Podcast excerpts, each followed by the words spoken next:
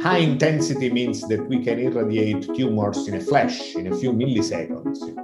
And higher energies means that we can simulate much better the cosmic rays uh, and to understand much better the risk of astronauts uh, in long-term missions like a mission to the moon or mission to Mars. Welcome, welcome to Chelonia Podcast, a podcast about the use of scientific discovery and of technology application. We provide best information on projects participated by Chelonia and many more. My name is Gabriella Bernardi. I'm a science journalist, and in today's episode, we talk about atoms, cancer therapy, and cosmic rays with Marco Durante, professor of physics at the Technical University of Darmstadt and director of the Biophysics Department of GSI Helmholtz Center of Heavy Ion Research. Nice to meet you, Professor. And uh, would you please introduce yourself and tell us something about GSI and your role? Thank you very much, Gabriella. So uh, I am uh, uh I'm a physicist. I graduated uh, in uh, Naples at the University Federico II in Naples. And then I have spent, however, most of my career abroad because first I was in Berkeley for my PhD. Uh, then I was in Houston working for NASA, Johnson Space Center. Then I was in Japan working for the National Institute of Radiological Sciences in Japan. Uh, and finally, I landed in, uh, in uh, uh, Germany here, where indeed I have the honor to be the director of this important, important center that was founded by Gerhard Kraft, who is a very well-known uh, uh, physicist, and is very famous in our field because was the first center in Europe to treat patients with accelerated carbon. This is a technique that was already used in Japan, where I was for my postdoc, but Gerhard Kraft was the first one to use it in Europe. Since then, we are now, we have no more patients. We are completely focusing on research. And we are part of the Helmholtz Association, which is in Germany, is a center, is a network of uh, infrastructures, essentially, similar to Max Planck, but is more based on the infrastructures. From atoms to cancer treatment, how did you end up in your role? Yeah, that's that's an interesting, intriguing question, you know, because I was uh, let's say I was trained as a nuclear physicist, uh, but then of course uh, I was always fascinated by uh, medicine and biology. In fact, when I chose my faculty, I was not so sure whether I should be biology, medicine, or physics. Uh, at the end, I'm a, I'm a lucky guy because you know I have the opportunity to work in a very interdisciplinary field. Uh, my group is almost 100 people, and they are uh, physicists, biologists, uh, chemists, uh, engineers working all together. So GSI facility is famous for its discovery of six elements in the periodic table with a ephemeral life of few milliseconds or less. Why it is so important? Right, of course, uh, uh, GSI is, very famous. We have these elements. If you look at the periodic table in the bottom, you will see elements with like, uh, that are named like Darmstadtium from Darmstadt or Hassium from the state of Hessen where we live. Um, of course, uh, you will never see a block of Darmstadtium on your on your desk uh, because, as you say, the the the, uh, the average lifetime of these elements is extremely short. Uh, but from the nuclear theory, these experiments are extremely important. So we want to add uh, protons and neutrons to the to the to the nuclei to find, let's say, the the properties of the nucleus. How, uh, of, of course, the, the nuclei are the basis of everything in the in the in the universe, and the problem is how heavy they can be from the point of view of the forces. Because of course, the problem in creating a nucleus is that you have protons that if they come together, they will have a strong repulsion because they are two positive charges. So in principle, they should not stay together. to keep them together, especially when they are heavy, you need many neutrons because neutrons have no charge, but they have this nuclear force, which is a short range force, which is like a glue that keeps the nuclei together. So to understand the structure of the nuclei, we need to add more and more nucleons and to see what is the maximum possible uh, uh, element. I mean, there is discussion on whether there is a maximum, whether there is a maximum element, uh, and beyond that element, it's impossible to, to have a stable, uh, a stable, stable for a few nanoseconds. But even there, if it is possible to have it. Professor. GSI is also famous for cancer therapy. Which are the differences or similarities with other centers of oncological treatment? So, uh, let's say more than 90% of cancer patients are treated with X-rays. This is radiotherapy. So you use X-rays for treating for, for treating patients. But the problem of X-rays is that they are exactly like light. You know, if you have a light, and is an intense source of light, like the sun, you put the shield between yourself and the light, and the intensity decreases. This we all know. Same thing with X rays. When they enter in the body, the intensity will decrease uh, with the depth of the body, actually decrease exponentially. You know, it's an exponential function. But the problem is that tumors are deep. So you lose this, uh, this energy in the normal tissue and not in the tumor. Uh, on the other hand, the charged particles, accelerated particles, are much better here because when they enter the tissue, they are very fast. They come from the accelerator, they are very fast. And when they are very fast, they have no time to interact uh, with the atoms in the body. But they interact a little bit, so they lose a little bit of energy until when they are really slow, when they become really slow, then they can interact with all the atoms, make a lot of ionizations, and you have what is called the Bragg peak. The Bragg peak, which is named by a physicist uh, who was actually Australian, but he, he worked in UK, uh, William Bragg, is the reason why we like this therapy so much. So you have a higher dose to the tumor than to the normal tissue, which is the key to kill a tumor because you can always kill a tumor with an appropriate dose of radiation. But uh, the problem is that you don't want to kill the patient. So the dose to normal tissue must be lower than the dose to the tumor. Very interesting. In June, the GSI conducted an experiment that involved coronavirus irradiation with heavy ions. Will you tell us more about this experiment and its importance? Uh, this is a brand new idea, of course, that came with the, with with the pandemics of, uh, of, of COVID-19. Uh, one way to produce vaccines, as everybody knows, is to uh, inactivate the virus. So you use inactivated virus. Actually, before these pandemics, all vaccines were done with inactivated virus. However, general inactivation is done either by uh, chemicals or by gamma rays. The problem of this inactivation technique is that not only you kill uh, the, the, the DNA or RNA, in the case of coronavirus, in the, in the, inside the envelope, but also the external proteins. For example, the, the famous spike proteins that now, that now everybody knows. And then, of course, you need the spike proteins uh, to be able to elicit uh, a specific immune response against the virus.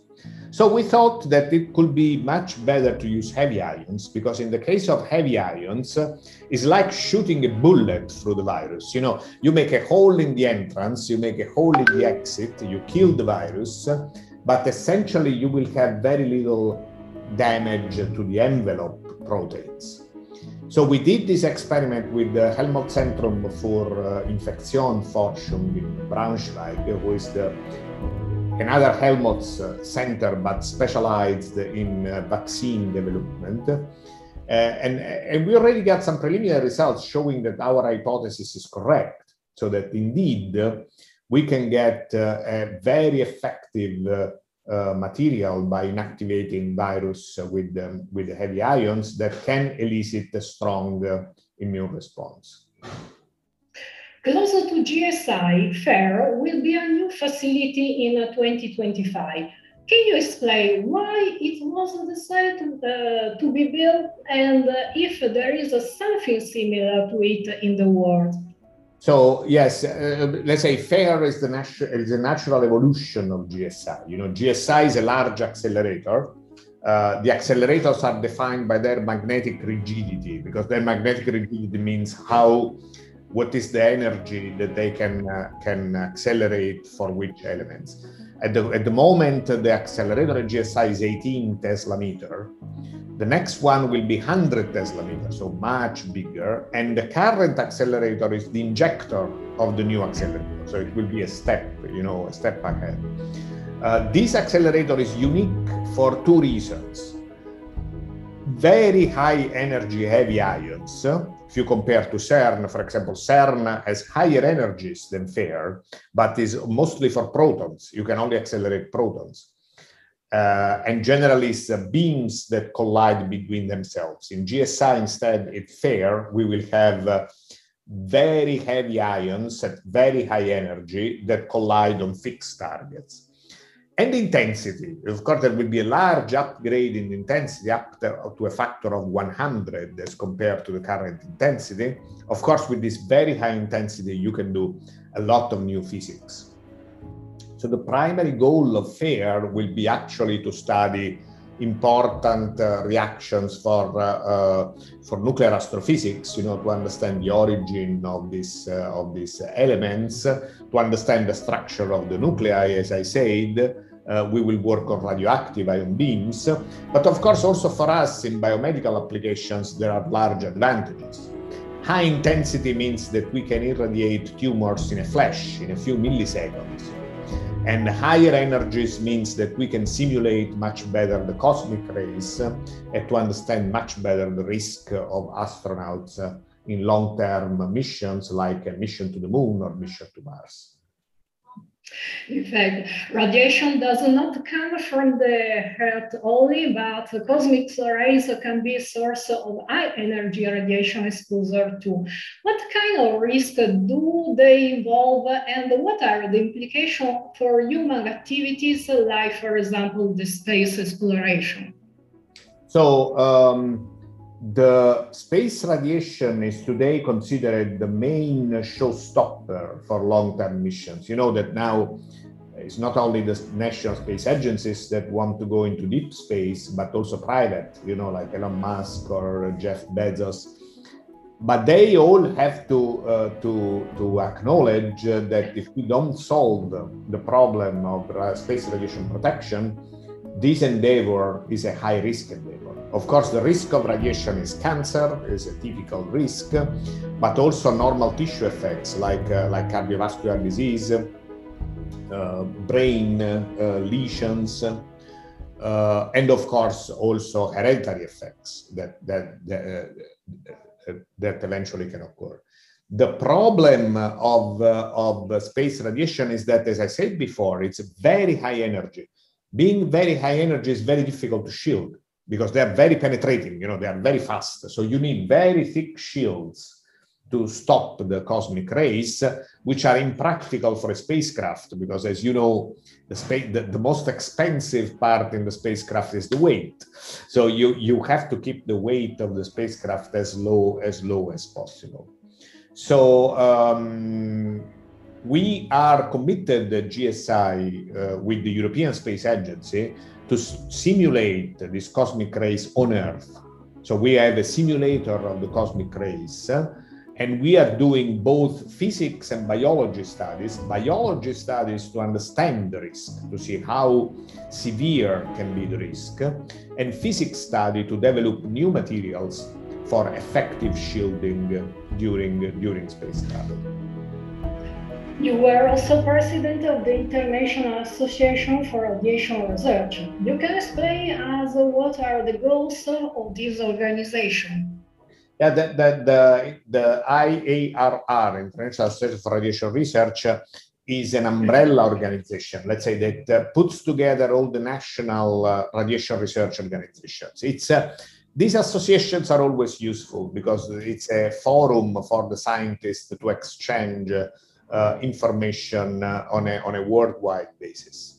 Uh, it's um, the topics are all the topics related to radiation research. So of course, topics like I, I said, you know, that are more related to heavy ions, but also more conventional topics related to uh, radiation protection, like uh, radiation protection for uh, for nuclear waste management, you know, or any kind of radiation protection activity, as well as radiation therapy with uh, with conventional X-rays. Radiation is always a sort of double-edged sword. Um, on one hand, it's risky because uh, everybody is afraid of radiation because you know that there is a health risk if you are exposed to radiation. But on the other hand, there's a benefit because you can harness radiation, you can use it uh, to cure disease uh, like cancer, and now also some non-cancer disease. Recently, radiotherapy uh, is has been used also for heart disease, for uh, uh, heart arrhythmia. The, now there, there are more and more tests for using radiotherapy for ablation of specific regions of the heart that that cause uh, arrhythmia. So, Professor, what is uh, your biggest challenge right now? Uh, we we are uh, we have two big challenges. I'd say one, as I said, one is space and one in uh, in uh, radiotherapy. In space, we want to make the trip to Mars safe, and to do that, we we believe that we need uh, uh, new shielding material. We need effective shielding materials, very light materials that can very effectively shield the, the cosmic rays. And for radiotherapy, we want to make uh, uh, the therapy with particles, with heavy ions in particular, cheaper and more effective. So these are now our big challenges. Professor, we are at the end of the podcast, so a little curiosity. If you could go back or forward in the time, what would you like to know or discover?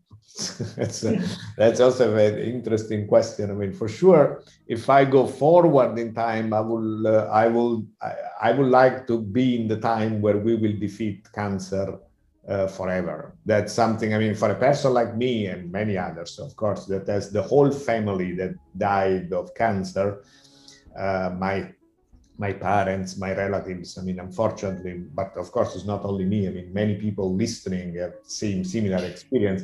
We would like to see the day when we can say that there is no more, that cancer is no more a lethal disease. You know, that people can live longer and healthier and without cancer. And of course, I would like to see the humans on Mars, uh, which is something I'm not sure I will be able to, though I don't know if this will happen in my generation, but that's definitely something I would like to see. And if we can contribute with more effective space radiation shielding for a safe exploration, I would be simply, simply delighted. Thank you so much, Professor Durante, for joining us today at this podcast, and thank you, our listeners.